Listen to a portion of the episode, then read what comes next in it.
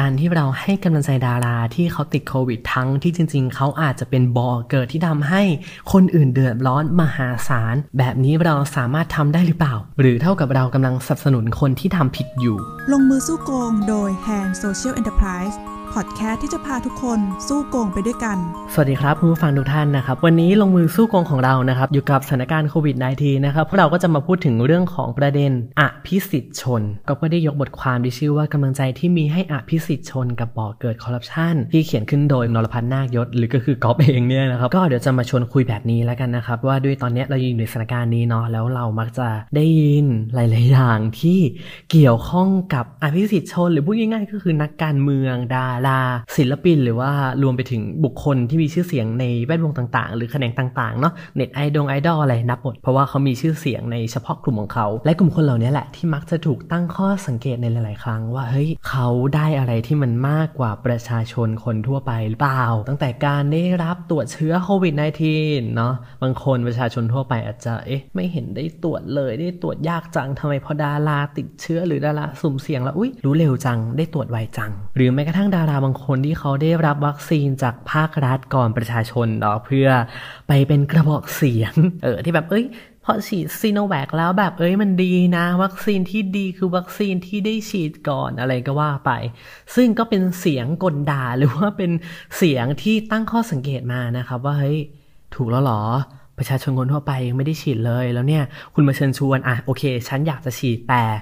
มันไม่เห็นมีให้ฉันฉีดจริง ๆ เลยอะ่ะ อันนี้ก็เป็นเรื่องที่น่าคิดเหมือนกันนะครับ ผมว่าคนทั่วไปยังไม่ได้รับการจัดสรรได้แบบทั่วถึงหรือครอบคลุมได้ซ้ำแต่คุณกลับเอาไปทำอะไรที่ คนที่มีชื่อเสียงเขาได้รับสิทธิ์ในแบบที่เอ๊ะประชาชนไม่เห็นจะได้ประโยชน์กับสิ่งสิ่งนี้เลยด้วยซ้ำหรือแม้กระทั่งบางคนพอดาราเนาะได้รับการตรวจแล้วว่าเฮ้ยติดเชื้อ ดัน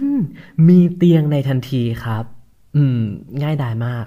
ประชาชนคนทั่วไปแค่จะตรวจก็ยากอยู่แล้ว แล้วพอบางทีรู้แล้วแหละว่าเป็นแบบมีอากงอาการอะไรต่างๆ ชัดเจน แต่ก็ไม่สามารถหาเตียงได้ด้วยซ้ำอืมมันก็เป็นความเหลื่อมล้ำอีกรูปแบบหนึ่งเหมือนกัน ไปจนถึงกรณีที่ว่าพอสมมติว่าดาราไปทำผิดมาปุ๊บติดเชื้อมาปั๊บทำคนอื่นเดือดร้อนปี๊บเกิดอะไรขึ้น เขาก็มักจะได้รับกำลังใจว่าเฮ้ยสู้ๆนะอุ้ยหายไปไว้นะ ซึ่งการให้กำลังใจจริง ๆ มันก็เป็นพื้นฐานของมนุษย์เนาะว่าเอ้ยถ้าเกิดว่าเรามีความเห็นอกเห็นใจเพื่อนมนุษย์ด้วยกัน เราก็อยากจะให้กำลังใจ คนคนนั้นไม่ทางใดก็ทางหนึ่ง แต่ถ้าเกิดว่าคนคนนั้นน่ะถูกตัดสินจากสังคมหรือจากเพื่อนมนุษย์ด้วยกันว่าเฮ้ยการกระทำของเขามันผิดนะ แล้วการให้กำลังใจแบบเนี้ยมันถือว่าผิดหรือเปล่า หรือว่ามันถูกเทียบเคียงได้ว่าเฮ้ยแล้วคุณให้กำลังใจอาชญากรได้ปะล่ะเออ อาชญากรเนี่ยไปฆ่าคนตายมา หรือว่าเขาไปป้นชิงทรัพย์อะไรมาแล้วเราบอกเอ้ยเออสู้ๆนะเดี๋ยวก็ได้ออกแล้ว เออ มันสามารถเทียบเคียงกันแบบนั้นได้เลยหรือเปล่า หรือว่าในหลาย ๆ ครั้งเนาะที่มันมีข่าวเกี่ยวกับการติดเชื้อโควิด -19 ของกลุ่มแรงงาน โดยเฉพาะเป็นแรงงานข้ามชาติ หรือแรงงานต่างประเทศเนี่ยนะครับก็มักจะมีคอมเมนต์หลายต่อหลายคอมเมนต์มาก และบางคนด่ากันแบบโอ้โหจนแทบจะไม่เห็นเขาเป็นเพื่อนมนุษย์คนหนึ่งด้วยซ้ำซึ่งจริง ๆ แล้วเรายังไม่ทันรู้ด้วยซ้ำในบางทีเนาะว่าเฮ้ยบุคคลคนนั้นหรือคนคนนั้นเนี่ยเขาติดโควิดมาได้ยังไง ที่เป็นคลัสเตอร์แรงงาน หรือว่าเฮ้ยคนทำงานหามรุ่งหามค่ำหรือว่าเขาไปในพื้นที่เสี่ยงถ้าเกิดมาดูตามสถานที่ที่เขาไปเนาะเออแล้วก็ไปว่าเขาละ แต่จริง ๆ แล้ว เรารู้ทั้งหมดแล้วหรือยังอะหรือเรารู้จริง ๆ หรือเปล่าว่าเขาติดมาจากอะไร บางทีอะเขาอาจจะไปติดจากการที่ไปเดินสวนกับคนที่ติดเชื้อมาก็ได้บางทีเขาอาจจะไม่ได้ติดจากการทำงานของเขาก็ได้ อันนี้คือมันเหตุผลหลากหลายมากเนาะมันร้อยแปดพันเก้าอะเออหรือบางทีเขาอาจจะไปที่ที่เดียวกับคนที่ติดเชื้อ เขาจะไม่ได้ใส่หน้ากากอนามัย หรือว่าบางทีมันอาจจะเป็นภาพที่ใหญ่กว่านั้นว่า สภาวะสังคมหรือสภาวะชีวิตของเขาที่เขาอยู่ณตอนนั้นน่ะ มันไม่เอื้อให้เขาสามารถอยู่รอดได้ในสังคมนี้เท่าไหร่นักอ่าเพราะอย่าลืมนะครับว่า ทุกคนไม่ได้มีสายป่านที่ยาวพอในการที่จะอยู่กับบ้านเฉยๆ และสั่ง Delivery มากินได้ทุกๆ วันในแบบที่จะอยู่รอดไปได้เรื่อยๆ หรือไม่ใช่ทุกคนที่จะสามารถ work from home ได้ ปัจจัยชีวิตของคนเรามันมีหลากหลายมาก เราไม่ได้มีแต่ชนชั้นกลาง หรือชนชั้น elite อย่างเดียว ดังนั้นแล้วการจะไปแปะป้ายว่าเฮ้ยเนี่ยเขาทำผิดเขาทำตัวเองให้ติดเชื้อ หรือว่าคุณตั้งใจติดเชื้อหรือเปล่าแล้วแบบด่าทอไปอย่างไร้ความเห็นอกเห็นใจในฐานะเพื่อนมนุษย์ มันก็อาจจะไม่ใช่ทางที่ดีเสมอไป ในทางกลับกันเรามักจะไม่ค่อยเจอเนาะการที่คนจะไปให้กำลังใจกับกลุ่มแรายงานตามข่าวต่างๆ ว่าเอ้ยสู้ๆนะ ขอให้หายไปๆนะ ดังนั้นอัตราส่วนตรงนี้มันจะเป็นอัตราส่วนที่เราจะเจอได้ทั่วไปกับ 2 กลุ่มนี้หลักๆ พอทีนี้เราหันมามองนะครับว่าเอ๊ะแล้วทำไมคนที่เป็นดารา หรือบุคคลที่มีชื่อเสียง มักจะได้รับการให้กำลังใจมากกว่า พอเรามาดูเรื่องของกรอบของความสัมพันธ์นี้เนาะเราก็จะเจอว่าอ๋อเพราะว่าเรารู้จักดาราไงเขา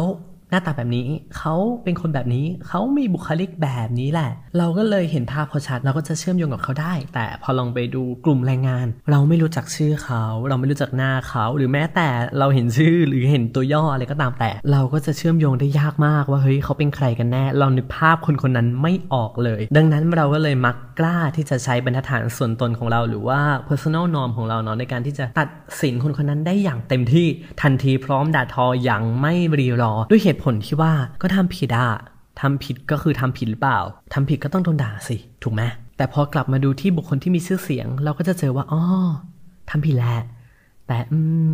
มันก็อาจจะไม่ได้ผิดขนาดนั้นมั้งเราก็ให้กำลังใจได้แหละ เออ ดังนั้นแล้วเห็นความต่างของการใช้บรรทัดฐานของเราในตอนนี้ไหมครับว่า คนที่เราไม่รู้จักไม่เชื่อมโยง เราจะใช้บรรทัดฐานของเราได้อย่างเต็มที่ผิดคือผิด แต่พอเป็นคนใกล้ตัวหรือกลุ่มคนที่เราเชื่อมโยงได้ง่าย เอ้ยมันก็ไม่ได้ขนาดนั้นหรือเปล่า หรือว่าเออก็ผิดแหละแต่ก็อืมอืมอืมก็ครั้งหน้าก็อย่าทำอีกละกันอะไรอย่างงี้ก็ว่าไปใช่ไหมเนี่ยแหละครับเป็นจุดสำคัญในการที่พอเรารู้สึกเชื่อมโยงมาก หรือเชื่อมโยงน้อยกับบุคคลนั้น เรามักจะมีการใช้บรรทัดฐานในแบบที่แตกต่างกัน โดยเฉพาะในตอนนี้เนาะมันจะมีเรื่องของความเหลื่อมล้ำภายใต้สถานะทางสังคม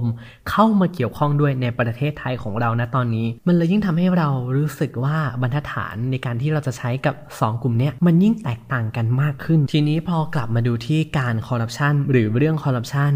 เมื่อกี้แหละครับที่เราพูดถึงที่มันดูจะไม่ได้เชื่อมโยงกับการคอร์รัปชันแต่อย่างใด แต่จริง ๆ แล้วมันเป็นจุดเล็ก ๆ ที่สำคัญเลยครับ มันเป็นบ่อเกิด แห่งการเกิดคอร์รัปชันหลายหลายครั้งเลยด้วยซ้ำนะครับ ซึ่งอันนี้ก็ขอหยิบยกงานวิจัยการตลาดต้านโกงภายใต้โครงการวิจัยการตลาดเชิงประยุกต์สำหรับกระตุ้นและจำแนกกลุ่มประชากรที่มีความตระหนักรู้ เกี่ยวกับการต้านคอร์รัปชันมาพูดถึงด้วยนะครับทางผู้วิจัยของจุฬาลงกรณ์มหาวิทยาลัยก็ได้วิจัยออกมาแล้วเนาะว่าเฮ้ยการที่คุณจะต่อต้านคอร์รัปชันมาก หรือต่อต้านคอร์รัปชันน้อย การมีบรรทัดฐานเป็นสิ่งที่สำคัญมากๆ เพราะทุกคนเนาะจะมีบรรทัดฐานชัดเจนอยู่แล้วว่าถ้าทำแบบเนี้ยผิดถ้าทำน้อยกว่านี้ เออก็ไม่ผิดนี่หรือทำมากกว่านี้ไม่ได้ละ อันนี้คือผิดมากๆละ แต่เมื่อไรก็ตามนะครับที่เรามีการลดบรรทัดฐานตัวเองลง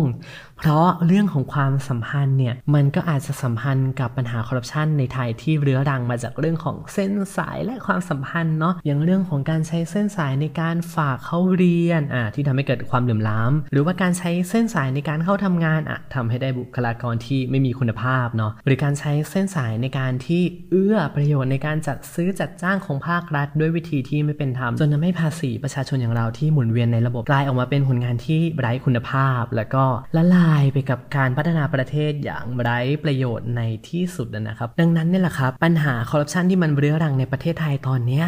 ถ้าเราลองกลับมามองที่ตัวเรา จริง ๆ แล้วเนี่ย มันเริ่มตั้งแต่การที่เรามองเรื่องต่างๆละไม่ว่ามันจะผิดจะถูกหรือว่าเราไปเสพดามงดราม่าอะไรมาก็ตามแต่เนาะถ้าเรามีบรรทัดฐานที่ไม่เท่ากันในการมองเรื่องราวแต่ละเรื่อง มันก็เป็นบอกเกิดคอร์รัปชันดีๆนี่แหละครับ แล้วทีนี้พอบางคนสงสัยนะว่าเอ้าแล้วเราจะให้กำลังใจเขาไม่ได้เลยเหรอแต่ฉันไม่อยากจะให้กำลังใจเขานะในมุมกอล์ฟเนาะก็จะบอกว่า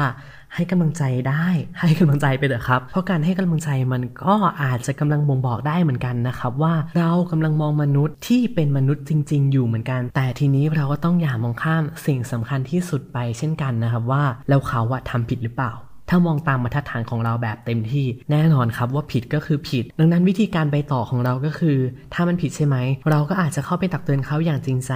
พร้อมกับการให้กำลังใจในแบบที่เพื่อนมนุษย์พึงจะทำต่อกันเนาะเพราะว่าก็ต้องอย่าลืมว่าใครก็มีโอกาสที่จะผิดพลาดได้ทั้งนั้น เพียงแค่เราบอกเขาตรงๆ ว่าเขาผิดอย่างนี้นะ